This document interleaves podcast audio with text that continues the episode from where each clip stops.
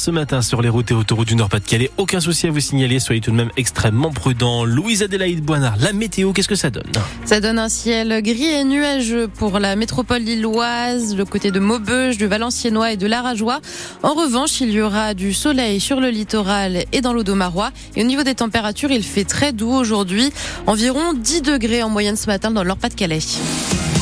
La librairie La Lison aura-t-elle droit à son miracle de Noël? En tout cas, la gérante de cette petite librairie lilloise l'espère. Elle a laissé jusqu'au 25 décembre, lundi donc, à ses voleurs pour lui ramener l'intégrale de l'arabe du futur de Riyad Satouf, une très grosse BD qui lui a été dérobée mardi.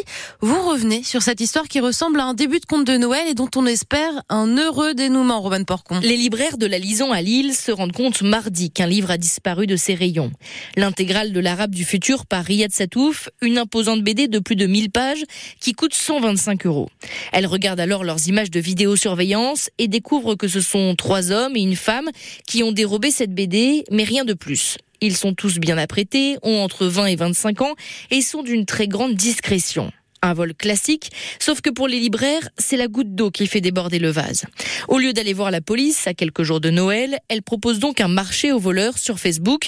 Elle leur offre la possibilité de ramener la BD jusqu'à lundi sans porter plainte. Mais si le livre ne réapparaît pas d'ici là, les images de vidéosurveillance seront envoyées au commissariat. Les libraires comptent en tout cas sur la magie de Noël et sur les internautes qui auraient des informations. Le post Facebook a en effet été partagé près de 10 000 fois. Les voleurs, pour l'instant, ne sont pas revenus en boutique. La photo de ces voleurs a quand même été transmise à toutes les librairies indépendantes de la région. Le premier procès en France pour trafic de déchets s'est terminé hier à Lille. Après cinq jours d'audience, neuf prévenus ont été entendus pour avoir importé frauduleusement près de 10 000 tonnes de déchets depuis la Belgique vers la Lorraine et le Nord. Un trafic qui a duré deux ans entre 2018 et 2020.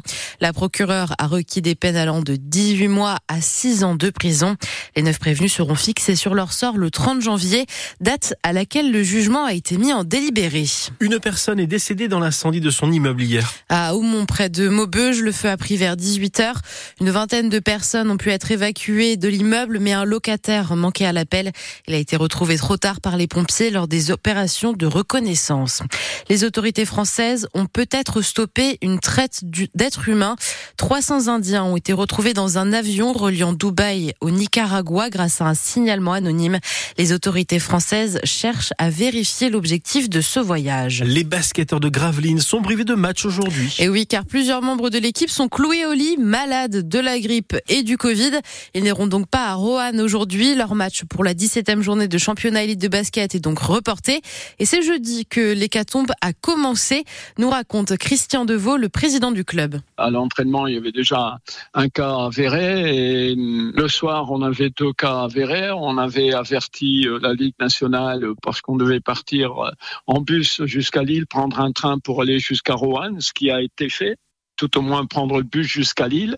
Lorsque deux cas supplémentaires ont été euh, signalés, il a été décidé que nous fassions demi-tour et que nous ne jouions pas la rencontre de demain. Alors quand vous dites des cas avérés, c'est Covid ou grippe? Alors il y avait Covid, et grippe. Ils ont à nouveau des tests à passer, mais il y a quatre cas euh, avérés. Oui. Ça rappelle un petit peu des, des, mauvais souvenirs, tout ça? Oui, hélas, on aurait préféré, vous savez, actuellement l'équipe est en euh, forme ascendante, donc on aurait préféré jouer cette rencontre-là. On pourrait jouer un peu plus tard, peut-être la semaine précédente, la Leaders Cup. Je sais pas, c'est la Ligue qui va décider. Christian Deveau au micro de Sophie Morland. Les basketteurs nordistes remontent la pente après un début de saison difficile.